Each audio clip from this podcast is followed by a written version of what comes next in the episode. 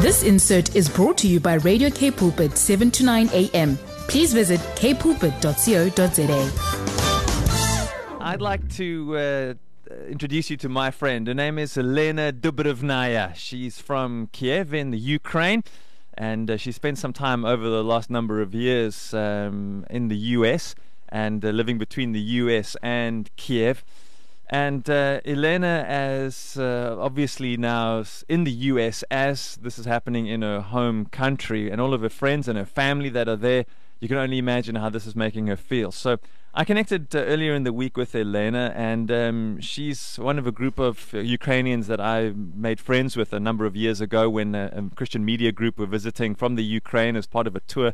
And I spent some time with them a whole week. It was phenomenal. Um, the majority of them uh, that I met s- spoke very, very little English at all. Um, and because Elena had spent some time in the US and because she was so passionate about learning English, that was her focus, is to learn really good English. And that stood her in such excellent stead in her life uh, to be able to not only be the spokesperson when the Ukrainian group came through, um, but also to connect me to the others. So I've been following and seeing what they're up to, and uh, yeah, it's it's obviously a, a desperate time for, for many of them. So I connected uh, with Elena and I asked her a few questions. Um, and uh, we agreed that the best way to do this would be uh, to find a secure platform because a lot of platforms uh, are being monitored. And so she and I uh, shared a, a platform. Uh, that she felt was secure enough to just share some honest thoughts, and particularly from a Christian perspective. So I'd like to introduce you to my friend Elena Dubrovnaya, and Elena and I were just throwing some ideas around, and I said, to her, uh, before we even look at what's going down on the ground in the Ukraine, I want to know, for you as born and bred Ukrainian from Kiev in particular, how has this time affected you? Looking back at the last 20 years of life in Ukraine, 10 of which were especially hopeful for it, it's truly heartbreaking for me. Uh, it looks like if everything my nation has been struggling with, fighting, and laying lives of many brave people for is under threat now. I feel like Ukraine is just a piece of land, an important piece of land, which other countries want to divide and rule over, while us, simple people, just trying to live normally, working hard and raising their children. We have just started seeing some stable progress in economy and politics over the past few years, and now we don't even know where we will end up. Well, everyone is horrified. Thousands of people have been in shelters for days. They have their children born there. About a million of Ukrainians already left their homes.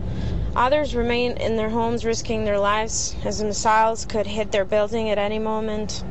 And the stress levels jump high every other time when they hear the siren.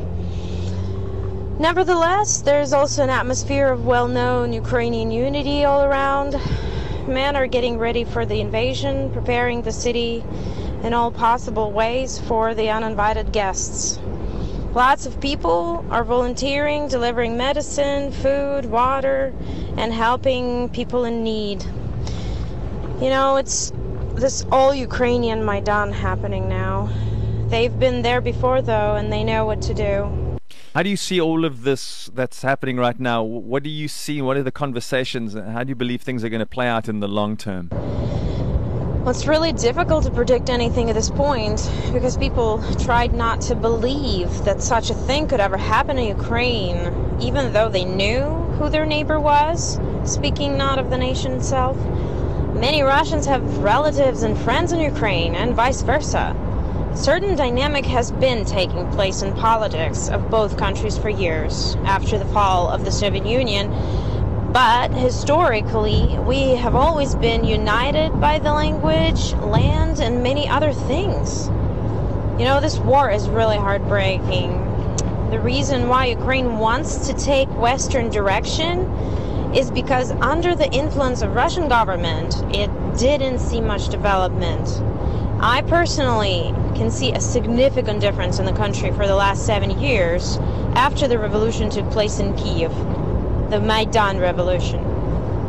My people are brave and they just want to believe that they will be able to protect their land. But, you know, never know, one never know what's best for Ukraine in the long run. Taking into account many other things, of course, which remain unnoticeable for the eye of simple people. So uh, I asked Elena, we need to know what to pray for. And uh, she sent this to me uh, yesterday. Strong faith is crucial at all times, so we all should pray for strengthening of our faith and for the faith of our brothers and sisters. That's first, I think. Then remember what Jesus said in Mark 13:7. When you hear of wars and rumors of wars, do not be alarmed. Such things must happen, but the end is still to come. So I think we should diligently pray for the will of God to be done just as always, and just try not to be scared, even how impossible it may seem. Um, and finally, we should pray for God's truth to set people free and ask God to open the eyes of the blind. Today, in particular, we must pray for the spiritual awakening in Russia and Belarus because it's really hard to talk to them about the events in Ukraine. The news propaganda is working harder than ever. However, of course, we need awakening in all countries, and Ukraine is not the exception. And uh, on behalf of all Ukrainians, I deeply appreciate all of your prayers. May God be with you. Amen. That's my friend Elena Dubrovnaya. She's a Ukrainian currently living in the US. She's from the city of uh, Kiev. This insert was brought to you by Radio K Pulpit, 7 to 9 a.m. Please visit kpulpit.co.za.